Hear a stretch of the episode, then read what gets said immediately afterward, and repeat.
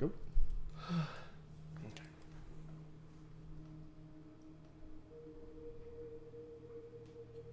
Hey, hey, hey. Welcome in to another episode of the Grinding True Crime Podcast with your host, Maddie Matt, along with the great narrator Todd Fox. and our, our third host. I'm sorry. Big Renee. There we go. So we're back. All three of us are back. We're back in live, and uh, we're here to record another show. I missed last week's show. Had to take care of some personal things, but I'm back, and uh, I'm excited to hear what we got to talk about today. I have no idea. Don't know anything, so uh, I'm kind of excited. We missed you. You missed? Aw, I hope you guys did miss me. Yeah, last week's cases uh, were involved. Did you hear him, the episode? I didn't get a chance to. Oh, okay. Do you want to hear them or? Well, Yeah, I'll, yeah, tell, You I'll, wanna, tell, you okay. give an Yeah. abbreviated version? I'll tell you afterwards. Okay, All okay. right. so- but uh, anyways, uh, to look us up, look us up under our Spotify and our Podbean. Look us up under the True Crime Podcast, and look us up under Instagram Mhm. for True Crime Podcast. Okay, let's get into this. I have no idea. Mhm. I don't know. I don't even know who it is, the Yeah. suspect or what it is, but I'm interested to know. Okay, you guys ready? I'm ready. I'm ready. All right. So this this story is called "The Ghosts of El Segundo." El Segundo? El Segundo, California. California? California. What? Yes, We have sir. a Cali crime story. Ooh, Yes, that's, sir, we that's do. close. That's real close. So, in Los Angeles County, there are over 10 million people, rated the most dangerous city in the U.S. to be a police officer nowadays. I believe it. Yeah, because of all the shootings and everything. Mm-hmm. Every day, uh, one day, or every day in a year, at least one police officer is shot at. Really? Yeah, that's that's the ratio. Dang. Dang. Yeah, yeah. That's, That's crazy. crazy. So there's some sort because just the other day, uh, a few blocks over, there was an officer involved shooting. Wait, what year was this? 1957. Whoa, we're going back to the 50s. And in the 50s? No, no, that's today. Oh, that's. Oh, okay, okay, Yeah. okay, okay. All right. But but I was getting to that because see, I, I I wrote everything out. Oh, I'm sorry. I'm sorry. I, I, my mind just went all the way. Yeah, huh? I did my research and did a writing. Oh, okay, okay. Sorry about No, that. you're good, you're good. So our story begins in 1957. Okay. And our story revolves, well, it doesn't revolve, but it begins with a man, well, a teenager, Bob Dewar, who was a 17 year old junior high school student who had just finished his ju- junior year at uh, El Segundo High. And he purchased a 1949 Ford, uh, I think a Sabre or something like that. Okay. Him and his friends were enjoying high school up until that point. It was uh, the uh, summertime now, and they were getting ready to be seniors. It was around June, and they were doing the normal things that teenagers do, which is Mhm. going to dance socials, hanging out, going to drive-ins, the malt shops. It sounds very 50-ish, right? Yeah. Mm-hmm. Yeah, yeah. So, as school ended and the summer break got into full swing, they were enjoying all these activities. Okay. So one night they went to a friend's house, played games, hung out, listened to music, danced a little bit. Him and his good friend, who was not named, had a 15 year old girlfriend, and so did Bob. Okay. Not, not, and they're 17? Yeah, they're 17. Eh. Yeah, so it doesn't. It's, yeah, it's yeah. not that. It's yeah. still in that realm It's of still in that okay. It's like, like a junior and freshman. yeah, yeah, pretty much. I We're mean, all right. I mean, the parents aren't thrilled about it, Yeah. but you know. Yeah, it's alright. It's alright. Yeah, yeah. So, so, so when you when you get the scope of things, it's not like seventeen and fifteen year olds now, where you think, oh, they're highly experienced sexually, Mm-hmm. stuff like that. Mhm. These are literally the fifties. So these kids, and like you even mentioned in the story, Bob's a virgin. He's never gone past first base, even. Uh-oh. So he's got the car. Okay. He's got the girl for the night. Okay. His buddy's got the girl. Where are you getting that? They're riding. Well, he thinks, hey, I've heard of this place called Lovers Lane in El Segundo. Oh, Oh. snap. Yeah, I heard it's got a 50ish. Okay. Yeah, Lover's Lane. it's got a great view of the airplanes coming in Now we talk into El Alright. Segundo Airport. They coming in. They're coming in. Yeah. All So- right. Pause. Pause. You give him the go sign. and the difference between 1950s and 2020s, or even 2090s, whatever you want to call it, Okay. the fact is, homeboy's just thinking of I want to I want to make out. That's his ultimate Yeah. goal. He's not he's not thinking about anything else. Or as we say in the 2000s, they want to scam. They want to scam. Yeah. Jeez. Late 90s, early 2000s reference. I Oh, like yeah. that. I like that. So uh, so they went to they went to Lovers Lane. They drove up there. Everything was fine. You know, the guys were thinking, okay, you know, we might get lucky tonight and make out. With a name like Lover's Lane, I yeah. Yeah, I yeah. think so. You would think so, right? Mm-hmm. So uh, they were right. Okay. Things got a little hot and heavy. Things chemistry with both girls worked out right. okay. It got so hot and heavy that the windows got fogged up. So Bob's Bob, one of the girls says, "Oh, I can't see outside." He's, well, you don't need to see outside, Mm. but you know it's foggy. It's getting a little hot in here. You know, his line was probably, "Well, yeah, I'm in here." Oh, this guy. This guy. So, so Bob does the next best thing because he's like, okay, you know, it is too foggy up in here. What if someone comes by? They're gonna think something else and whatnot. So he Mhm. rolls the window down. Seconds after he rolls the window down, all of a sudden a man came to the window, shined a flashlight inside, and put a gun through that window and said, "This is a robbery. Put your hands up." Dang. Oh man. So, a makeout session between four innocent teenagers is now turned into something life threatening. Just like that. So, even then, when it happened, Bob's buddy thought it was a joke. He thought it was okay. It's probably an older kid coming up trying to scare us, whatnot, or even a cop. You know, maybe sick, twisted human, right? Yeah. Yeah. Nope. the man had gloves and tape. Oh yeah, that's a sign. He said, Yep. see, he got all four of them at gunpoint to get out of the car. He had them tape each other up with their hands, and he put tape over their eyes. Now So- that's a bad sign. So we're talking Yeah, about yeah, it's Yeah. we're talking about duct tape too, Yeah, yeah. yeah. over your yeah. eyes, bro. No, Oh, that's, a, that's that, no, that's a bad sign. that's gonna hurt. Yeah. You take scotch tape and you put it on your skin and try to remove it, and that's gonna pull some hairs, and you're gonna be like, "Ouch, that hurt." Yep. Duct tape Duct tape. is gonna take your eyebrows off. Yeah, duct mm-hmm. tape ain't no joke. Uh-uh. Yeah. Uh-huh. Dang, So these that's guys, jacked up. yeah, yeah, that sucks. I dude. hope they had their pants up when he said, "Put your hands up."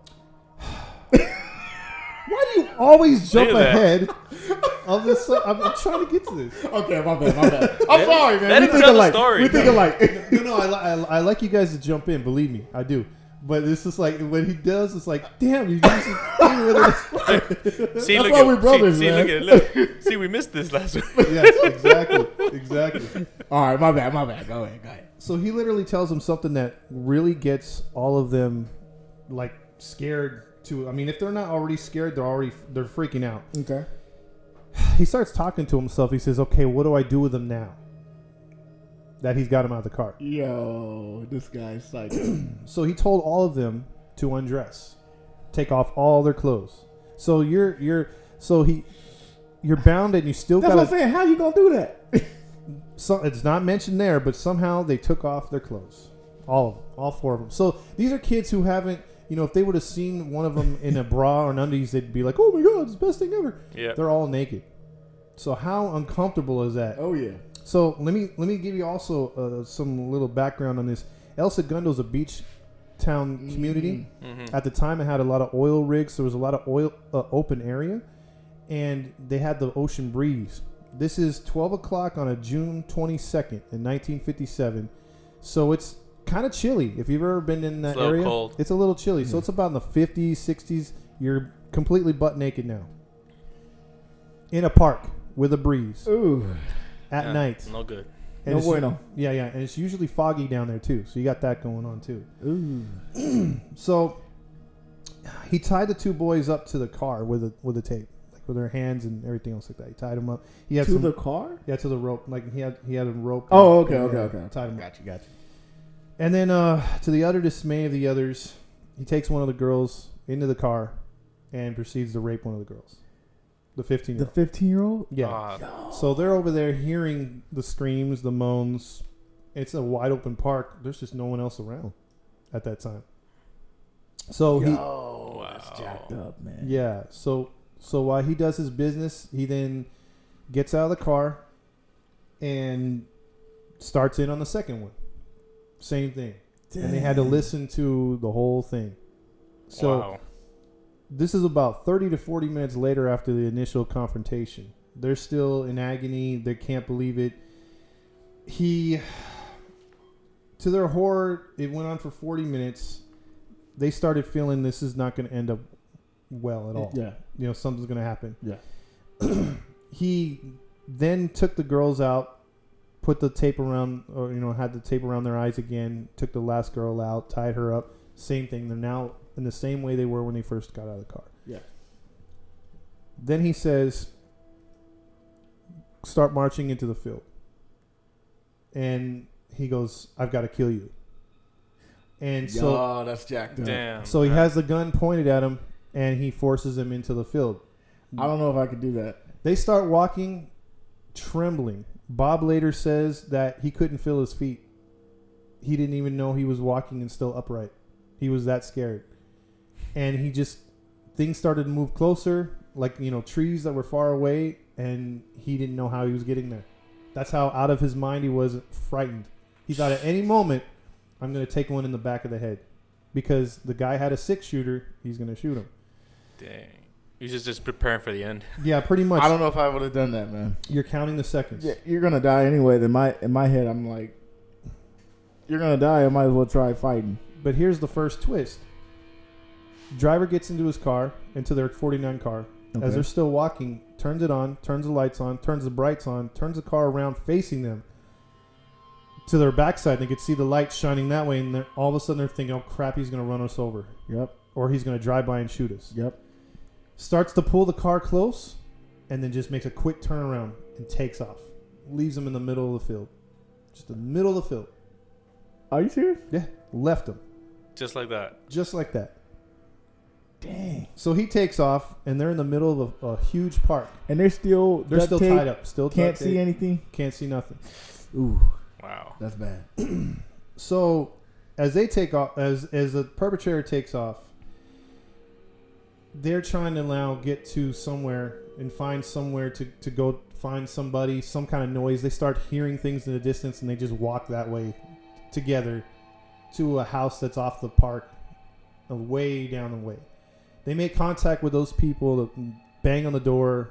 They person comes out, and and basically, oh my god, you know, they start like they can't even say what's on their mind because they're so freezing Yeah. Yeah. and they're so shocked and scared.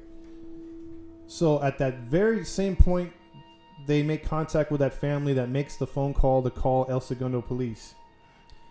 The perpetrator is on his way between Rosecrans and Sepulveda Boulevard. I know exactly where that's at. I know where that is. He Yeah. comes too. he comes to a red light at 12:22 a.m.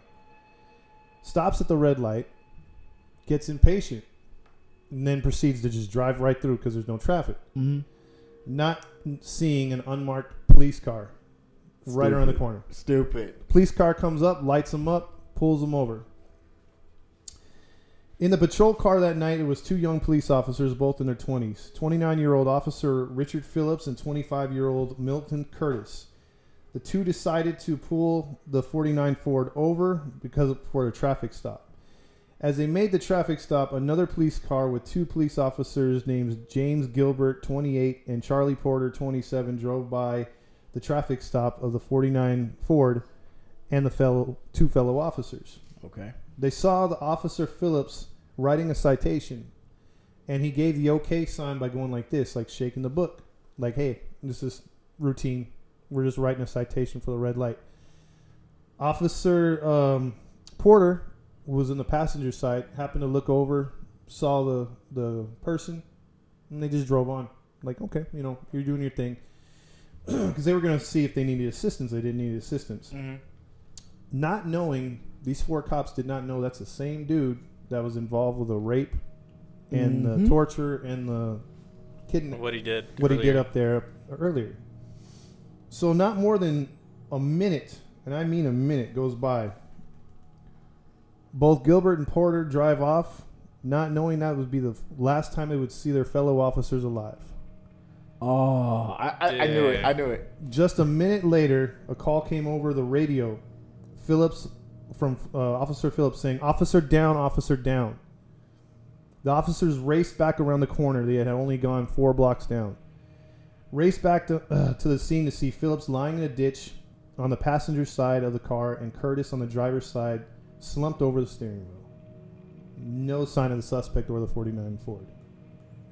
Phillips was uh, fatally shot three times in the back, Curtis was shot three times in the torso and the stomach area. Curtis was already dead when Gilbert checked his pulse.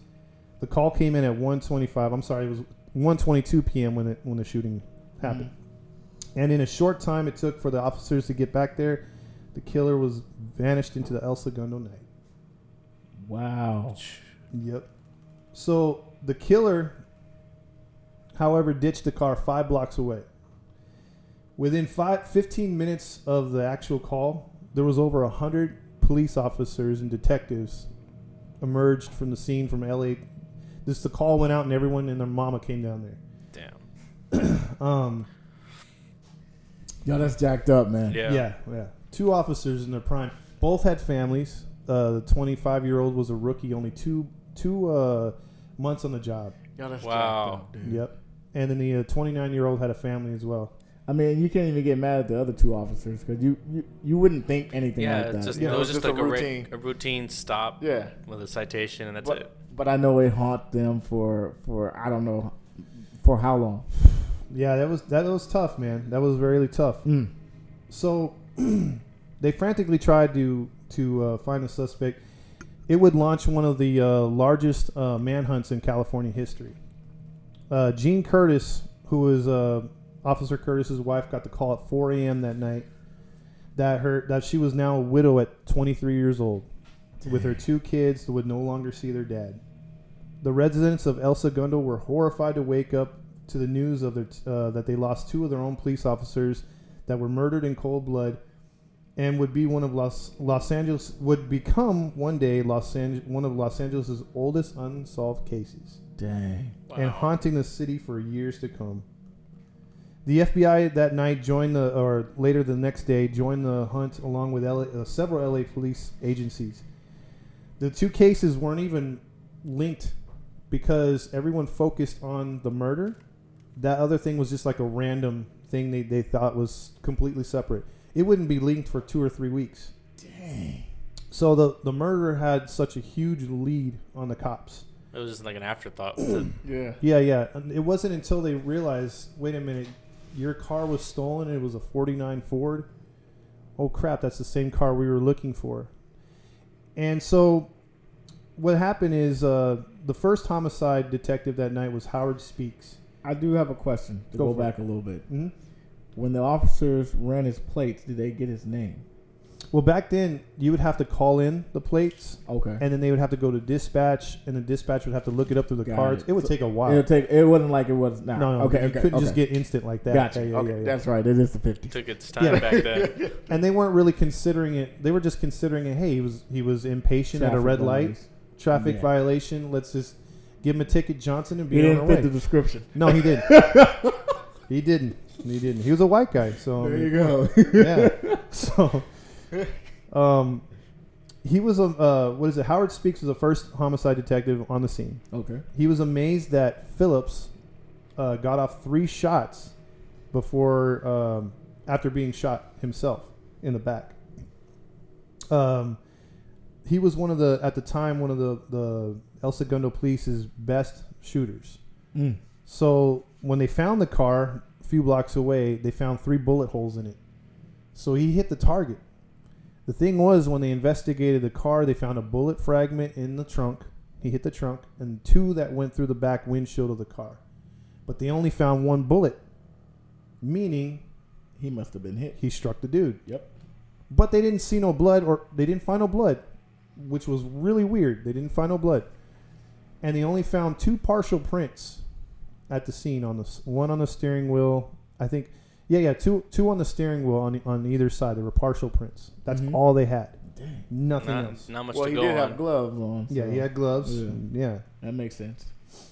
So back in the day, it's not like you could take DNA and be like, oh, there's That's true. skin cells, That's there's true. all this stuff. That is true. That's all they had, dude. God. So yeah. So what happens, man? What happens? So after so, you know, they're trying all this stuff. The you know, the only thing they can get to a few days later is putting the two prints together. Okay. And when they put the two prints together, they were able to. They were amazed they were able to get one solid print. But back then, there's no data, no database. You know, you can't not much of nothing. not Yeah. much of anything. You'd have to have someone on file already, and you'd have to look painstakingly through all these books of people that have been booked, you know, for crimes, Yeah. and then try to eliminate them. Is what they did. Over time, they put in so many resources to try to solve this case and try to find fingerprints. It just didn't work. So when they finally put the two cases together, they also had the the kid's description of them and the officer that saw him briefly, and they put together one one description, one drawing. That went into every newspaper on television. No bites. Bunch of leads. Bunch of people accusing people. Nothing. So meanwhile, while this is all going on, um, the city of El Segundo came together for candlelight vigils and also for uh, you know to bury their fallen comrades. You know, they're because they both both of them lived in El Segundo. Because back then, They're homeboy, homegrown boys. yeah, because back then when when you know or, or nowadays you have police officers that live in Chatsworth, but the the work in But they're working in like, Compton. Yeah, yeah. you know. they don't want to be followed home. No, they don't. No, they don't. So there was a huge police funeral that was. I mean, officers from all over the Western United States came Yeah. in and they did a big thing for both officers, who were uh, unfortunately. Falling Uh, in the line of duty. Man. Yes, sir. It sucks. Mm, Yes, sir. So Mhm. police thought this was going to be a matter of time before they made arrests. They thought at some point someone's going to say something, something's going to come out. They ran through over 3,000 people questioning, uh, accusing, everything, right? But nothing nothing came of anything. And eventually the leads dried up and people moved on. And the families were stuck and there was no justice.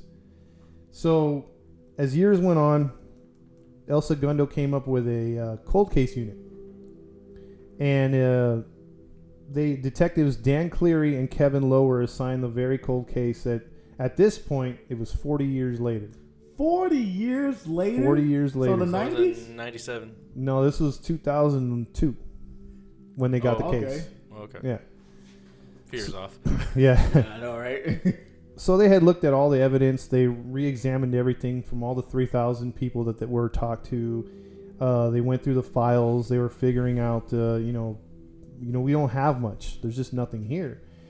Uh, they disregarded those files, and then in 2002, a woman called in and said that her uncle had been bragging about making a murder uh, or killing these cops years ago. So they investigated the uncle. They ran his fingerprints to that fingerprint. Nothing, and they just realized it was another like domestic. Oh, I'm gonna blame him. I'm gonna you know get him in trouble type thing. But what that key, um, just out of the blue tip did Uh huh. was bring that case to the top of the file, to where Just people because of that one tip. yeah, because that one tip, I mean, it was a cold case. They were assigned the case, but they weren't really working it. And they had looked at stuff and they had pretty much just given up on it. Not given up on it, but like we have other cold cases to do. But that tip kind of like reinvigorated those two detectives. And then they were like, you know what, we gotta solve this one because this is one of our brothers from way back. We Yeah. got we gotta take it. There's still people alive that are gonna I you know remember this. yeah, they remember this. And this community is never really, in their minds, uh, what do you call it, healed. So they took the print, um, and and they decided, you know what, the F, and it was after 9-11, they figured, you know, now the FBI has this CODIS system to where Mhm. you can enter fingerprints into the system, and if you've ever been arrested, your print's on file. Yeah. So they're like, let's just take a shot in the dark. So they throw it into CODIS. Not more than 20 minutes later, they got a hit. Dang. They got a hit. The FBI called him and said, "Your your man is living in South Carolina. His name is Gerald F. Mason." They matched a fingerprint to a case from a uh, that was on regular paper fingerprints that was added into the system. Get this. He made a burglary locally in South Carolina in 1956. They kept his fingerprints, and then when the system was initiated, they threw everyone's prints into the system Uh-huh. including his from 1956. Wow. What are the odds? What are the odds? what are the freaking One in a- odds? Wait, here's my question. He drove all the way from Cali to, to All the way North to South Carolina. Yeah, yeah. So, He really had a big lead on them. yeah. Yeah, he pretty much almost disappeared. Like Man. disappeared. disappeared. And here was the thing that shocked the police. Number one, that he was alive. Number two, that he wasn't a, a, a hardcore criminal. Because you would think with a background like that, yeah. You know, you're thinking, okay, well, he had robbery, then he escalated to rape, and then he did murder. You would think he's got like this huge rap sheet. You know, he's probably in jail now. Yeah. No. Wow. You want to know what he's doing? Lived the, He he was- was, he was a pastor. He was linked to no other crimes. Never even got a citation. Uh, Now that's how you you He do the crime and disappear. When they when they researched Gerald, he was quite the opposite. He was retired from his company that he started himself, Mhm. living in a wealthy neighborhood in South Carolina, married with four children and a bunch of grandchildren.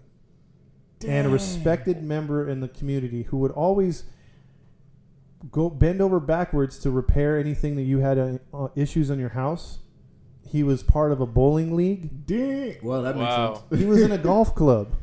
what And- the and- and- freak? And he, he, he also had very high influential friends in, in the local city government. Get the heck out of here, man. Dude, hey, you know what?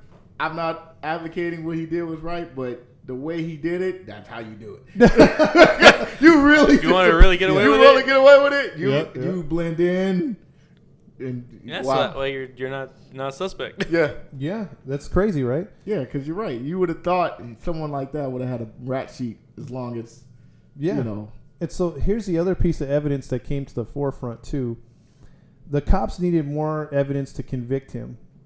What happened was, in 1960, four years after the murder, a few blocks from where the car was found, Mr. G- uh, Gerald he actually um, ditched a weapon, a gun. Mhm.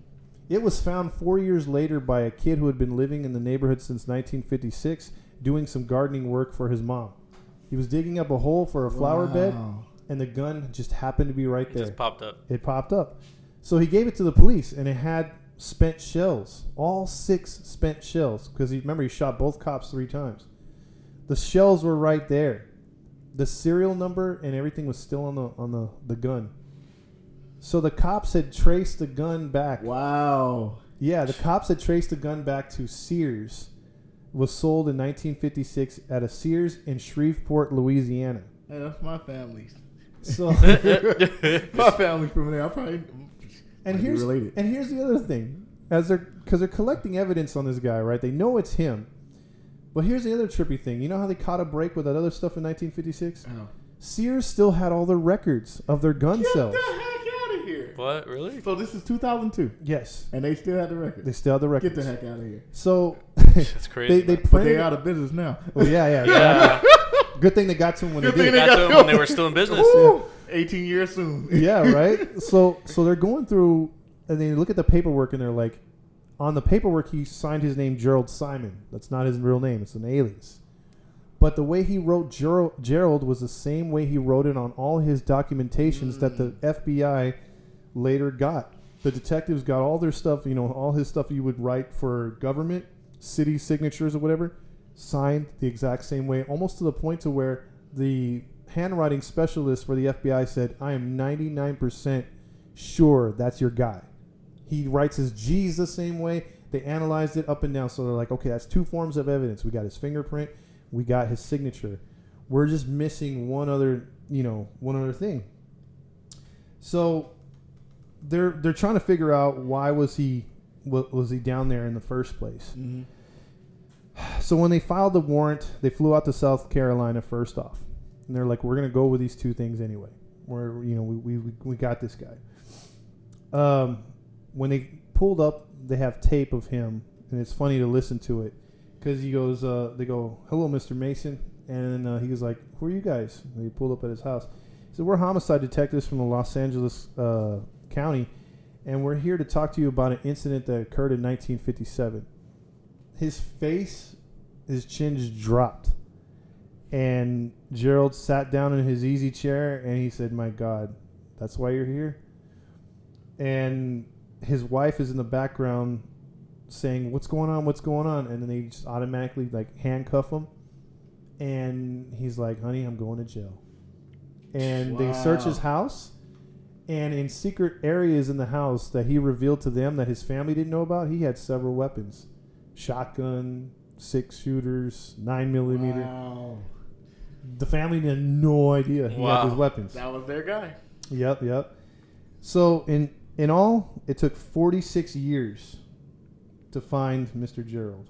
46 years, and police, Dang. yeah, police uh, found out this guy never committed a crime. Like I said, family man owned his own business.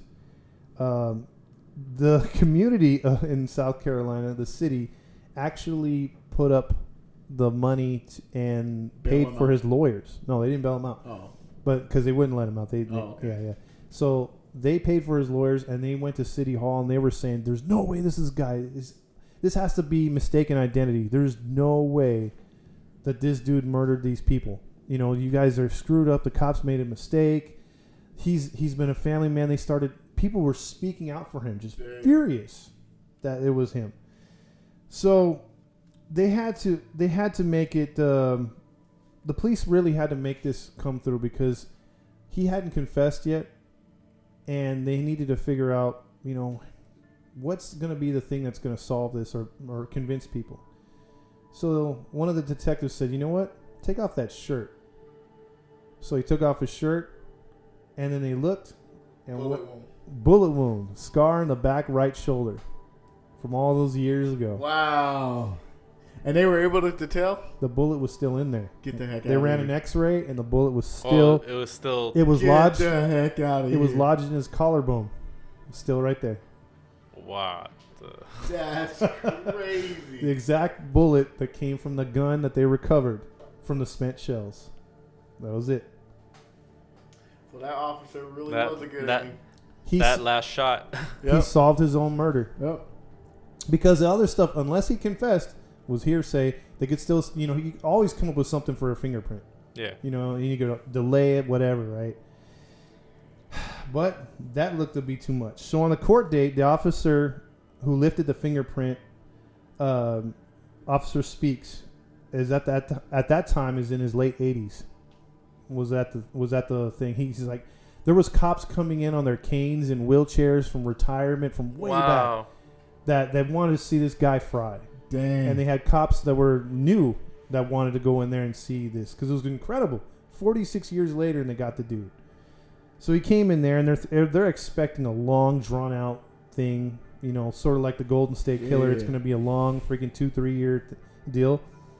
Right away, he su- surprised everybody, including his lawyer, and said, "I'm guilty, and I, I plead guilty to all charges. I did it. I did it." Did they charge him for the uh, the the uh, rape and all the other stuff? too? No, Or just for Un- unfortunately, because uh, murder has no statute of limitations, but rape does. Mm, So got it. It's long gone for Yeah, rape. Got you.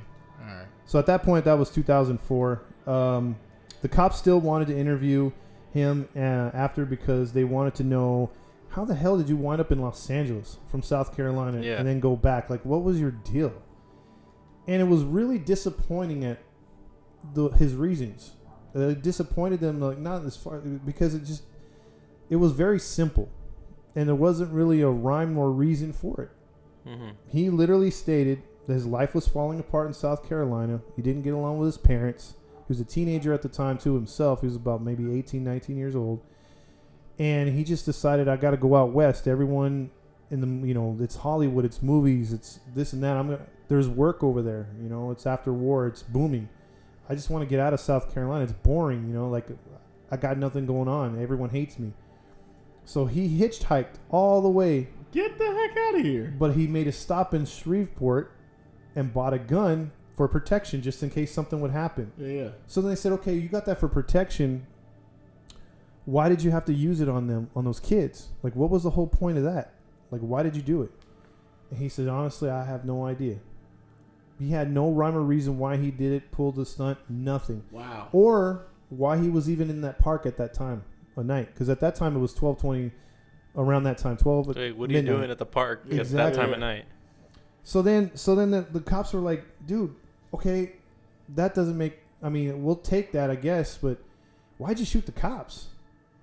And he and so simply he just said because it was either them or me. I figured they would find out what I just did, and I'd be arrested or beaten. And he was something snapped, and as soon as he went back to, I guess, write the citation or or to um, do, get something from the car. I just got out and started firing. He unloaded six shots on him. He hit both of those guys three times. He hit Wow. both officers three times. Wow. And the, and the one cop never had a chance, but Philip got the shot off that solved his own murder. Yo, he went out like a G. He said, Yep. you know, if I'm gonna die, at least I'm gonna get revenge. Yep, He yep. probably didn't know forty Revenge some from years revenge later. from the grave. yeah, forty some years later though. Forty-six years later, man. Dang, dude. The only good thing too was that the families were able to give their victim impact statements. Both the the wife was still alive at the time. His wife. The, yeah, the- his wife, the officer Phillips, and uh, she gave testimony saying that you know you robbed us of our husband, and the son was able to uh, to to give his testimony to. Unfortunately, the son would die because this was this was in 2004. The son would die just three years later Dang. in his 50s. So the the suspect outlived him, and uh, what is it? The uh, the speaks the original guy who found the fingerprints that led to the identification. He passed away in 2007, so three years later as well. Um, but he was old and, and he was very satisfied. He cried a lot at the, the thing, so that was good to see. Over a hundred detectives chased this dude for 46 years before they finally caught him. Wow. They didn't give up. No, they didn't. Nope. Uh, Mason, uh, though, uh, he died in 2017. That's the one who. Just recent. Yeah, just recently. He uh, two life sentences he got for that. He was never going to get He out. was never gonna. Yeah. No, and his family, interesting enough, disowned him. Like his kids, wife, no one ever came to see him because they felt that he lived a lie, and that you know, It was all sham. yeah, and the family just was. They went from one of the most outstanding families in the neighborhood to just yeah. He did that, and no one looked at them the same. They actually had to move, sell off the properties, everything. Wow. So he changed That changed one thing changed everyone's life. so many lives, dude. So many lives. So the wife didn't. I mean, it's crazy how you could live with someone for 46 years and hold that in. You like, like there's stuff that I tell my wife that I don't need to tell her that I've done, or or, or things that you you felt that are even like you know remotely screwy. You kind of tell your wife because like, well, I don't want you to find out later, or this Yeah. is bothering me because they're like your best friend or whatever. Mhm. At You first, tell them. yeah, you tell Yeah. them. And dude, I mean, that's pretty big, dude. Let's just say he wasn't no snitch. Yeah, exactly. I mean, I'm not like I said. I'm not advocating violence, but he did it perfectly. Well, I mean, he still got caught. He almost committed the perfect Yeah, murder. He almost committed a perfect murder. And get, Almost. And get this one other side note: one of the uh, lawyers, including the defense lawyer, came to the prosecution from L.A. and said, "Can't you give this guy a break? He lived as he was a model citizen for 46 years." And the the the, the prosecutor was like, "And he murdered two police officers." It's like, Throw that stuff out the door. It's, Yeah. it's, it's like he, he put on a good face. Yeah, he saved face, but he's still got to pay. Yep. So, fortunately, there was some justice. In total, he served uh, 16 years in jail before he passed. So he got some comeuppance. He died, but Natural, natural causes. but he died of natural causes into his early 80s. He was in his early Mm. 80s. So wow. Yeah, that's Wow. that's the story. of The ghost of El Segundo, finally exacting their Wow. revenge. Well, I mean, I mean, he did get his justice. You know. Yeah. That's, Yeah. that's the beauty part. years later. I wish he would have. Well, like you said, there's no um, statute of limitations for um, For murder. rape. Oh, I mean for rape. For, for rape. So, but he did get his his his just due. Yeah, because I mean, in a story we're going to talk about later on down the, down the road, there's a lot of rape in it, and all that got pushed aside. He wasn't charged. The, the Jacked man up. wasn't charged for it. It was only And the that murders. sucks, man, because it's like you still did something. Yeah. So Mhm. like, Yeah. if time goes by, you can kind of get away with it. Yeah, yeah. Yeah, that just sucks to me. And it's it's a weird thing. It's sort of a catch twenty two if you think about it. Why with with with rape, they look at it when you are convicted and caught and everything goes down. They'll hold it against you and they'll be like, "Oh man, you know, let's throw the book at this person because they figure the person's alive to relive that memory over and over and over." Mm. and they'll get you sometimes more for the rape than as if you were to murder someone. You could be like, well, he did his time, you know, 10 to 12 years out of the 20. Okay, let's let him loose. He's good behavior. But rape, they'll be like, nah, 25 years of life. Because I've seen it. Like a, a guy will rape a kid, and there'll be like 25 years of life. Throw throw the key away. A guy will murder someone in cold blood, and then good behavior. Half that time he's out. It doesn't make sense. It, doesn't should be the other way Yeah, it around. Should be the other way around. Yet, yet, if you did the rape to, to in the same kind of fashion you did years ago, and it went over, I think it, I want to say it's seven to ten years or something like that, the statute of limitations, and you pass that, they could bring you to court and you'd be like, pass the statute of limitations, I'm good. And there's nothing they can do. Nothing about they it. can Nope. do about That's it. They get off scot free. That's what makes no sense. Imagine somebody raped somebody. What, what year is this? 2020, uh, two- 2013, and it's 2020. On April 1st, they were like, "Okay, I'm good. I can talk about it now." Yeah, You you, know? you could literally walk around with a picture of that uh, individual, and it says, "I raped this person," and no one could do anything about it. Well, I mean, the family could kill you. Well, yeah, But- yeah. but, That's but- street But the just, yeah, that's street justice. But the justice system was like, well, I mean, it happened seven years ago. So we could do. that doesn't make any But sense. But I'm still affected. I'm sorry. Yeah, right. It's jacked I mean, man. even with today's DNA stuff, even that, if they have all that DNA on you, you could still be like, mm. it was like if you was only a year earlier, we could have did something. But They're you know, like, you did it, Mister, but go about your day. yep, Have a good day. that's whack. That's whack, Yeah. man. I have to agree with you on that one. Yeah. That, that's a catch twenty two for real. And those teenagers, last part of the story, grew up. Uh, most of them, I think, two of them are still alive to this day, but you, they still have the scars Oh that yeah, night, absolutely, You know, absolutely. so that's pretty messed up. yeah. Yeah, it is. Well, that was our show for today. That was a good one, actually. Yeah. Very interesting. It interesting. was one. very interesting. close to home. Actually, I grew up around over there, so you know, I'm glad this was in the fifties. so, Yeah. But um, justice was served in this one, so thank you once again, Todd, for narrating this true crime story, which you do well, very well. Yes, he Thank you, does. sir. Yeah, and Renee for chiming in. hmm This is uh, another episode of the Grinding True Crime Podcast. If you like what you heard, just give us a shout out and follow us up. Uh, look us up under the Grinding True Crime Podcast on your social media streams. So, without further ado, we're signing off. This is uh, Maddie Matt, Todd Fox. and Big Renee. see you next time. Peace.